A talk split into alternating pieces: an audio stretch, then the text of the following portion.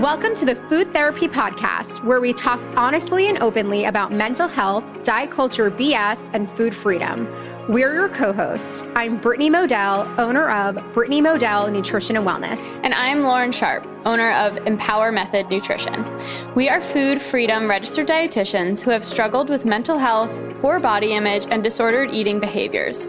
We are on a mission to dismantle diet culture, normalize conversations around mental health, and empower you as you heal your relationship with food and your body. Let's get talking. Welcome back to Food Therapy Podcast. We are so excited to have on Brooke Glazer on today's episode. Brooke is a registered dietitian, CEDRD. She specializes in helping people with eating disorders and disordered eating heal their relationship with food in their bodies. She's a private practice and also works at a mental health treatment center in Los Angeles. She has recovered from her own eating disorder and is passionate about helping others recover. Brooke believes that full recovery of an eating disorder is absolutely possible and wants to help people get there. So, welcome, Brooke. Thank you so much for coming on today. Thank you for having me. So, we told the audience that you yourself had an eating disorder. I would love for you to share your story, how you went from being someone who actually has an eating disorder to healing and recovering, and now you're helping those with eating disorders. Sure. So when I was in middle school, my family, we moved to a new house and I also switched to a new school. And I was really nervous about switching to a new school with all new kids and decided to go on a diet and um, to kind of lose weight and feel like I could feel more comfortable and confident starting at this new school. And I took this diet absolutely too far and um, was very perfectionistic at the time and very type A at the time and goal oriented. And not that I'm not those things anymore, but I took those things to an extreme and developed full blown anorexia. And I worked with a woman at the time who helped me eat enough food and um, get to a place where I restored my weight. And at that point, I thought that I was better from my eating disorder. So throughout high school, I ate quote unquote enough. And I maintained an okay weight where I was able to get a period and be healthy enough. Um, but I never truly healed my relationship with food. And so throughout the rest of high school and then college, um, I continued to eat really rigidly and was very regimented.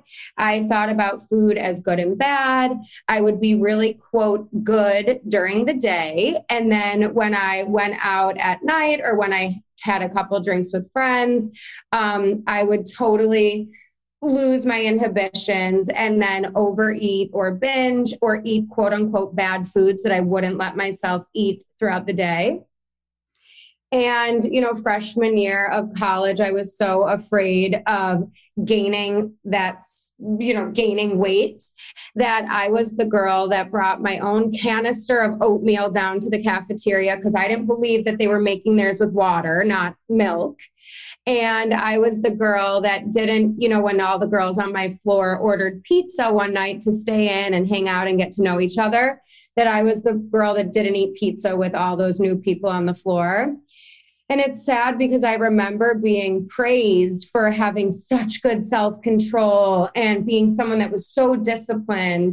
And looking back, it was really sad because I wasn't even able to connect to all of these new people through food it, I believe now is so important. And so it's interesting because throughout high school and college, again, like I thought I was better for my eating disorder. I actually went into nutrition. I guess I kind of went into nutrition because I wanted to learn ways to be even quote unquote better with food. So then I dated this guy in in college who was like the most free, fun eater. And in dating him, and him saying, Hey, let's eat chips on the couch, or us seeing a commercial for some new tacos at Taco Bell and wanting to go get them. I went and did these things because I wanted to again participate in this relationship through food. And it helped me let go a little bit, but still continue to hold on to food rules and judgments about foods being good and bad. So when I finished college again, I still thought I was fine. I did my um my uh, dietetic internship, and then I ended up in LA. And when I got here to LA, the first person that I met was Elyse Resch, and she was a who wrote the book Intuitive Eating um, I was put in touch with her through a friend. And I went and I met Elyse and I said, I'm recovered from my eating disorder. I don't know what I want to do. And she said, Why don't you apply to this eating disorder treatment center, Monte Nido, which is a really well known and awesome eating disorder treatment center, um, and see how it goes. So I got to Monte Nido. And again, I said, I'm recovered from my eating disorder. I want to help people with eating disorders. And they said, You can um, volunteer here and we'll see how it goes. So I started volunteering and I soon realized that I was not, in fact, recovered from my eating disorder. And I was still really struggling with disordered eating and really normalizing, you know, moralizing food as good and bad, really normalizing the guilt and shame that I was feeling for eating foods. And when I started working at the clinic and I saw the way that we encourage the clients there to eat, you know, that we would have a sandwich for lunch with a handful of chips on the side, that we would go out for meals together and you weren't allowed to make modifications, that we would have dessert after lunch sometimes and it was really fun and normal, that through doing those things, it's interesting because working at the treatment center was that final piece mm-hmm. that really showed me what true recovery from an eating disorder looks like and that full recovery is possible. And so that was in 2009. So it's been 12 years and I now have total freedom with food. I'm so proud of being a normal, healthy eater. Um, and again, I, it was just like that final piece for me that really showed me this different way of looking at food and living that I never knew existed when I was younger. So amazing. It's so, it really is such an inspiring story. And there are so many aspects to it you know, especially this idea, and I feel like Laura and I have talked about this a lot on the podcast, but as a quote unquote healthy eater, or someone with orthorexia or an eating disorder, you're praised for having self discipline when in fact, like those behaviors are actually extremely disordered. So I, yeah, Lauren, I feel like we talk about that all the time and it's, yeah. you know, it's come up a lot on this podcast. And, you know, the fact that in your mind you were recovered because you were eating quote, enough, like quote unquote enough, mm-hmm. but it just shows us that your relationship to food is a huge aspect. It's not just eating enough, but it's how you relate to food, how you think about food that is also really important for recovery. Exactly. And I think that's a great point because it was so easy for me to say, oh, I'm recovered because I eat enough, I weigh enough, and, you know, I'm getting enough in, but it was still taking up an, a lot of space in my life and affecting my relationships um, because I wasn't able to really enjoy food and life, you know, with friends. Yes. Yeah. And I feel like that is so common with eating disorders. For people that go through treatment, they they just get to an okay place. And then there's more work that needs to be done with actual relationship with food, right? Because I feel like the priority with a lot of eating disorders is just like, okay, let's get you weight restored. Let's make sure, you know, mm-hmm. you're at an okay place. But the relationship with food is is not usually, you know, we usually don't get to that step, especially were you in a treatment center? Yeah, so I worked at um, at Monte Nido, and I worked there as the registered dietitian for nine years. Mm-hmm. And I worked in um, day treatment, so clients would come during the day and then go home at night. And you're right, Lauren, that there's only so much that we so much that we get to while people are in treatment and then it's when they leave treatment and continue with their um, hopefully with their outpatient team, and then continue the work ongoing that really allows you to get to that place to be truly fully recovered. Statistically, it takes five to seven years to fully recover from an eating disorder. And so you're not going to quite get there in treatment. Yeah. Right. So were you yourself in a treatment center? No, I wasn't. So I was, yeah, when I was um, younger, there was a woman that helped me again get to that place where I ate enough and weighed enough. Um, but I never even knew that this world existed, that you get to be a, a normal eater. Yeah. Right. So I'm curious to know, you know, what are some signs that someone who's listening is either struggling themselves with disordered eating or someone they know with either disordered eating or eating disorder, what are some signs that, you know, we should be looking out for? That's a great question.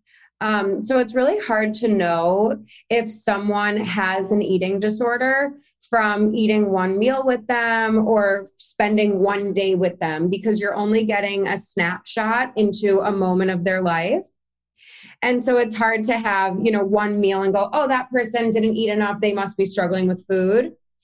Um, some general bigger picture things that you can look out for um, is that like if they're not eating much when you're with them that might be something to keep an eye on.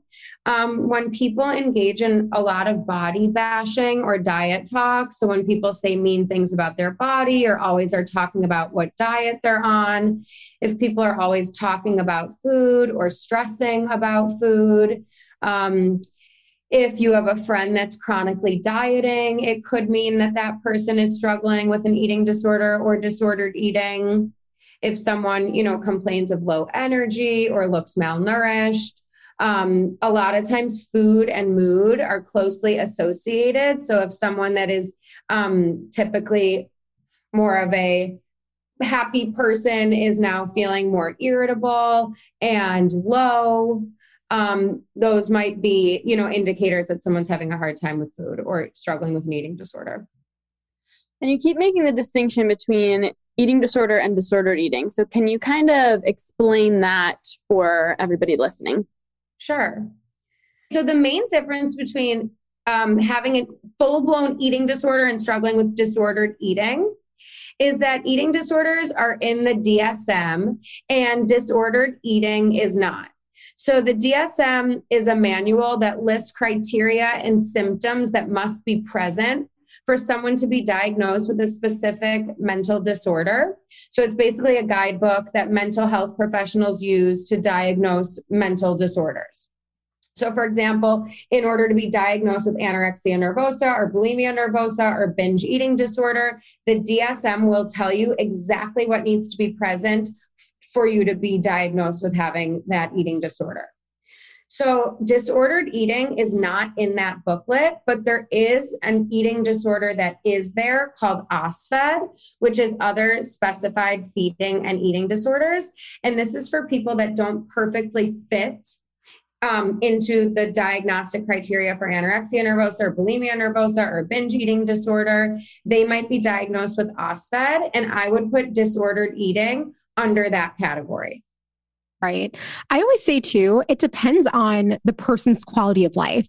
Mm-hmm. Someone can be like a quote unquote normal weight, and yet their entire day is filled with food thoughts and body image thoughts. So we really want to think about, you know, what impact is your relationship with food having on your overall quality of life? Because even if you don't necessarily meet the diagnostics for an eating disorder, that doesn't mean that your life isn't really impacted. Exactly. I completely agree. And I think that, you know, chronic dieting, compulsive overeating, those things can be just as debilitating as far as how much space those things take up in your mind and in your life and how they impact your relationship.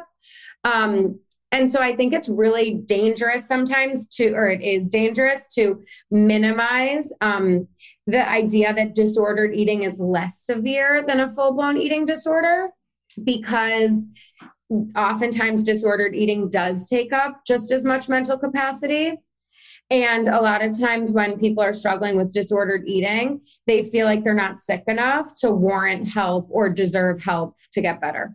Yes. Brings us to a great next point of right. what is sick enough and what do you do if, you know, somebody tells you, like I've had friends that, I mean, I personally didn't think I was sick enough, kind of what you were saying about being praised for the behaviors I was having. But I've had friends who have, you know, been aware and gone to their doctors and whatnot, and they're like, oh, you know, you're not at a certain weight or not being sick enough. So, how, how do you go about that? Yep. So this is super common. I hear it all the time is, you know, people's belief that they aren't sick enough to have an eating disorder or to need eating disorder help or treatment or support around food. Um, And so eating disorders are often competitive illnesses. So, for instance, like your eating disorder, you know, it's common that it'll cause you to compare yourself to other people. And that then the eating disorder will say, or the disordered eating voice will say that you aren't sick enough, that someone else out there is sicker. Um, and this is, it, it, it makes sense because admitting that you're struggling with food and taking the steps to get better is hard and it's scary. So if you convince yourself that you're fine, um, then you don't have to do that scary work or take that scary step toward recovery. What is so interesting is I feel like the eating disorders also have like their own reputations. So I, a lot of my clients who have binge eating disorder are almost they're embarrassed they're ashamed by their binge eating and they'll say like well people with anorexia like they're at least you know able to restrict and they're able to you know have this type of like willpower or discipline and they're I feel like the personas of different eating disorders are so different depending on what they are too, which is really interesting. Yeah, a lot of people glorify anorexia. Like that's the eating disorder that, you know, people want to have if they struggle with binge eating disorder or bulimia um, which makes me so sad because, you know, like we've said, that each eating disorder and disordered eating is something that just takes up a lot of space in your mind and in your life. And it's also the deadliest yep. anorexia. And, and the uh, sizes of people who struggle with those disorders is also kind of gen- overgeneralized. So it's mm-hmm. associated, oh, well, if you have anorexia, you're, you know, emaciated. Oh, if you're you have binge eating disorder, yes. you're probably overweight. So I think that also plays into the sick enough piece of, you know, you're not this weight, so you're okay, that kind of stuff. Yep. Yep. And I think, you know, for me, the bottom line is like, even if you're considered to be normal weight or overweight, um, even if you think that you're too big to have an eating disorder, even, you know, if your labs are nor- quote unquote normal, um, if you're struggling with a preoccupation with food and weight, you're sick enough and you absolutely deserve to get treatment and help in order to make peace with food. Yeah. I think that, you know, what you were saying, Lauren, too, it's so true. Different size bodies that a lot of people in larger bodies end up not getting treated if they have anorexia. And you know they're often told by doctors like you're clearly eating or you know obviously you're eating enough food and all that stigma is causing so much harm, not only for people to actually seek out and get help, but then also the kind of help that they're able to receive for those who are in bigger bodies. Yep. I have so many clients that have um, had medical professionals say things like, well, you don't look like you have an eating disorder or your weight's fine. You don't have an eating disorder. And it's so hard because those comments collude with the eating disorder thought that people aren't in fact sick enough. And then you know they don't feel like they deserve help or that they are at a place where they need treatment. Yeah. Right. I wish like we need just a universal PSA that anytime food or body image comes up in a doctor's office, just refer to a freaking dietitian. I don't know why it's so difficult for some people. It is so freaking frustrating. Same to me. I feel like I spend a quarter of my sessions with clients talking about the harm that yeah. other healthcare providers have caused. Yeah.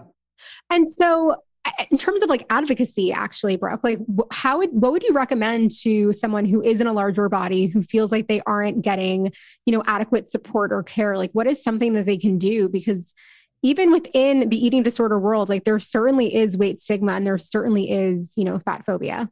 Yeah.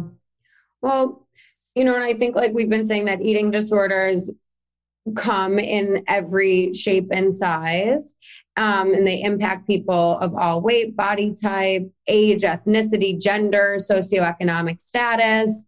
And so it's really, again, you can't look at someone and know anything about the way that they approach food just by looking at them. And so, in terms of advocacy, it's hard because, again, people feel invalidated by medical professionals. And I think that, you know, to kind of speak up and share. I know that I think that you had a post, Brittany, this week that said that you wish that people um, would ask about behaviors and ask about what's going on Right. relationally with food because we can't just look at anyone and know what's going on. Right. Um, and so I always tell my clients to tell their doctors, like, hey, I'm working with a dietitian and we talk about my relationship with food. So I don't need any tips or guide or guide, you know, any um, input from the doctor about food. Cause like I had a client that came to me last week and she said her doctor told her to eat healthy.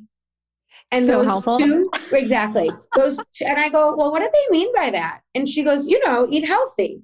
And it, and then she went on and on about this traditional definition of quote unquote eating healthy. That means don't eat certain foods that um, she believes aren't healthy. And I couldn't believe, you know, I said, you let two words, eat healthy, affect your entire week until we saw each other. Mhm. Right. And also, like, eating healthy is so different for everyone. Like, how I, what I consider to be healthy is probably different than how both of you consider it. And, you know, it's, it's such a broad recommendation. Yep. And so it was just, it was amazing to me that those two little words really stuck with her. You know, I have a client that um, when she was 12, she went to the dermatologist, and the dermatologist said, Oh, it must be sugar and dairy that's causing you to have acne. And she held on to that. Mhm. That piece of information and that piece of information was what caused her to develop an entire eating disorder. She went home, she started systematically cutting out um, sugar until she was eating none, cutting out all dairy, even though she doesn't have any negative side effects from eating dairy. And it, you know, just got to a place where she developed a full blown eating disorder and fear of these foods because of one comment that someone made. I feel like that happens often too in schools. Like if, you know, a, one of my clients said that there was a um, sign and it showed the sugar cubes. And I definitely have used that before I got into this space when I was, you know, still pretty disordered myself. But that, you know, piece of information about sugar sweetened beverages, even a decade later, is still stuck in her brain. Oh, yeah. And it's hard to drink sugar sweetened beverages because of the posters that she saw in her middle school. Mm-hmm. there's so many messages out there that people can you know cling on to. That's just not help i mean i came across a freaking tiktok yesterday brittany that we were talking about on another episode about how i teeter between like the healthy tiktok of like oh anti-diet and then i also consume the other stuff because i'm always curious what toxic things people are putting out there. So this video came up and i lit- i literally commented. I'm not usually one to like comment but she was she was like a holistic quote unquote nutritionist and she's like um, three foods i wouldn't eat as a holistic nutritionist and i'm like oh great she's going to be one of those people that's like foods i'm allergic to foods you know That are I- spoiled. yeah. yeah. And then she actually starts saying certain foods, and I'm like, oh my gosh. And like the reasoning behind a lot of those foods, she was like, oh, well, this is a cancerous, you know, something that's cancerous. I'm like, do you like, do you not understand research? You like, there literally is research that the dosage is what really makes the poison. Like it wouldn't be in our food if it was actually causing cancer. And there was a girl in the comments that was like freaking out and she was like, What do I do? And I was like, It's literally fine. And she was like, Oh my God, thanks so much. I was like, Oh God, I can't. And I'm sure that person had like 500,000 followers too. Yeah. Yeah, exactly. I can't. It's it's just insane. It should be But- illegal Yeah. to put out like really harmful and Mm. false information. I mean, it's it truly is misinformation. And it's and it's amazing how many young people I work with that are getting their misinformation about food from TikTok and from social media. And so it's always important when people get to meet someone like us and actually get evidence-based nutrition education to know that all foods are allowed and you don't have to be fearful of food being dangerous. Yeah. So I wanted to, um, you know, kind of switch topics for a moment, not fully topics, but so we were talking about, you know, some signs that you can notice when someone has an eating disorder or disordered eating. But how do we actually approach that person? Oftentimes, there might be a sense of denial, like, no, I'm fine, I'm healthy. There might be some anger or resentment. So, how would you recommend approaching someone that you love or care about who you suspect may have an eating disorder or disordered eating? Yeah, this one's really tough because everybody is so different and each person is going to want a different type of support and love and display of concern.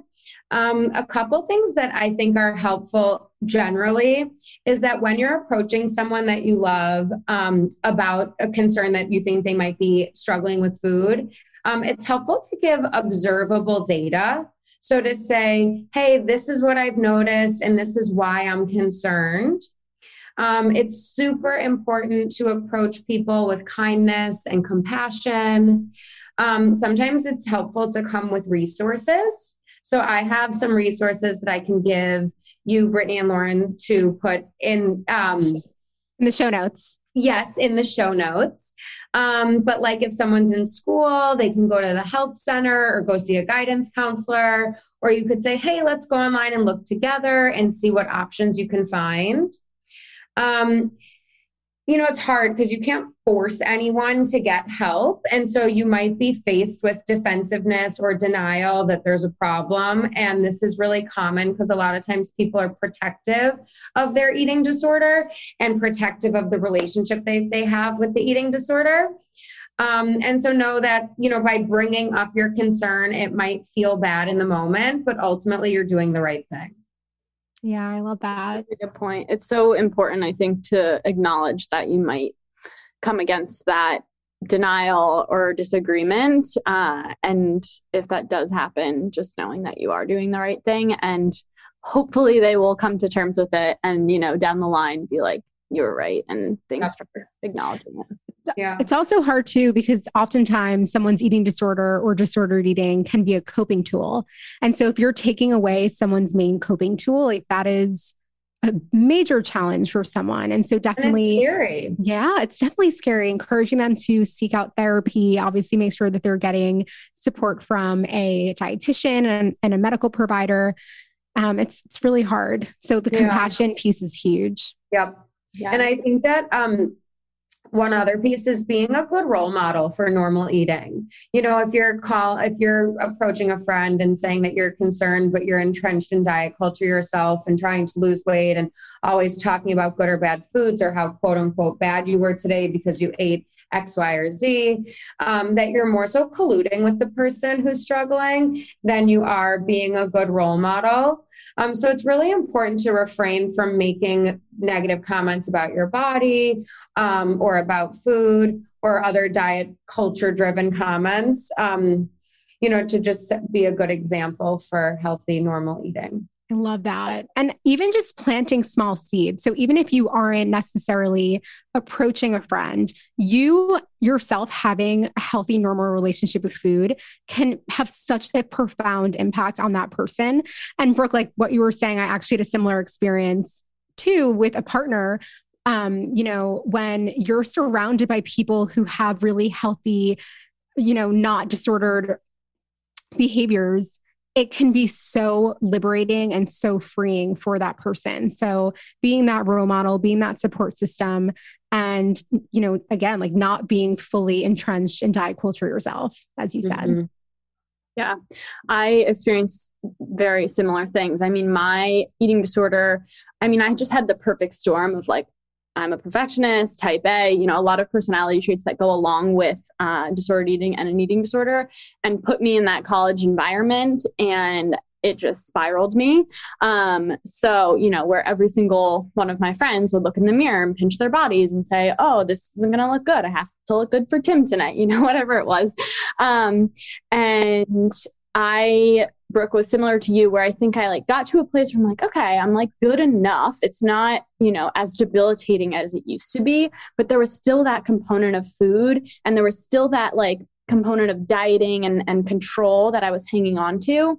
And it wasn't until I went into my dietetic internship and I'll never forget the first day that I went and they told us we had free lunch and I was like, that's gross. I'm not eating like lunch, like hospital food. By the way, ended up being very good. Um, but I brought my own lunch, and I think there was like 16 of us interns, and I was the only one that brought my lunch. And I was like, wait, like this is a room of dietetic interns. Isn't everybody supposed to be like health conscious? And everyone in my internship was just like a normal eater and didn't obsess. And they're like, it's free lunch. What do you mean you packed your lunch? And I'm like, oh my gosh. And that environment helped me so much to realize, oh, okay, I don't have to obsess over my food. I'm allowed to, you know, eat whatever is available. And yes. took so much stress off me too. Cause I'm like, oh my gosh, I don't have to pack my lunch every day. yeah. Happened to me too in graduate school and at in the dietetic internship. Laura and I actually were in the same dietetic internship, not the same class, but at the same program. And I feel like the most people in my program, like their relationship with food was really normal and they would have cake after lunch if that's what they wanted. And some days they'll have a salad, other days would be a sandwich. And so it's it's really freeing. Yeah, I had the same experience in my dietetic internship that I brought my lunch every day and the other dietitians, you know, would get the hospital, you know, food and they would have pizza or they would have hot lunch and they would have yummy stuff and every day I brought a salad from home and it was still quote unquote appropriate. I had all my food groups and I had my fats and I had my grains and you know, I, it met my needs, but it was super rigid and it wasn't something that, you know, looking back, I wish I would have participated in eating all the fun stuff that they were eating like you did, Lauren, because I, and, you know, I just wasn't there yet but now you are. And, yes. you know, that kind of brings me to the last question that I have is some people believe that recovery is impossible. So I would love to hear from you as someone who is fully recovered and healed from an eating disorder, you know, what you would say to that. Sure. Um, yeah. So there's different schools of thought in the world of eating disorder recovery. Some people believe that you will always be in recovery from your eating disorder and it's something that you'll continue to struggle with. I believe that you can be fully recovered, period, from your eating disorder, and it's something that you're not going to continue to struggle with throughout your life. Um, so, being fully recovered from an eating disorder doesn't mean that you're never going to have a bad body image day or you're never going to have a day that you don't feel as good in your body. Um, it's just what you do with those days to me that differentiates being um, in recovery versus being recovered. And so, if there's a day that I don't feel good in my body, what do I do about it? Nothing you know, maybe I'll wear comfier clothes. Um, maybe I'll spend time with people that I love more, but it's not that I'm going to eat less or exercise more because I'm not feeling good in my body that day. Um, and so I really believe that you can be fully recovered. I don't struggle with my eating disorder or disordered eating thoughts um, it's something that full recovery is possible and that it's so freeing that it's not tempting to go back to any sort of disordered eating or eating disorder because like we've said it just takes up so much space from living a full and healthy and fun life. And what I will say is, Brooke and I actually met up in Manhattan, in New York City, and we went and got bacon, egg, and cheese sandwiches from this awesome bakery that Brooke wanted to try. And it was just so fun to be able to do that and share food and share, you know, our personal stories and, you know, how we got into this work. So it's, it's you know, recovery is possible and it's also worth it. It's so worth it. I'm so proud and excited to be a normal eater and to help other people do the same. Yes. Well, thank you so, so much for coming on today. Where can our listeners find you on social? So, I have a professional Instagram that is, I'm working on building up. I admire yours so much because I love everything that you put up. Um, and otherwise, I can put my email in the show notes as well. And so you can email me, find me on Instagram. And what's your Instagram name? We got to. Um, it's know, at yeah. Brooke Glazer underscore RDN. Great. And we will put that in the show notes and the links that you had mentioned earlier today. Thanks so much, Brooke.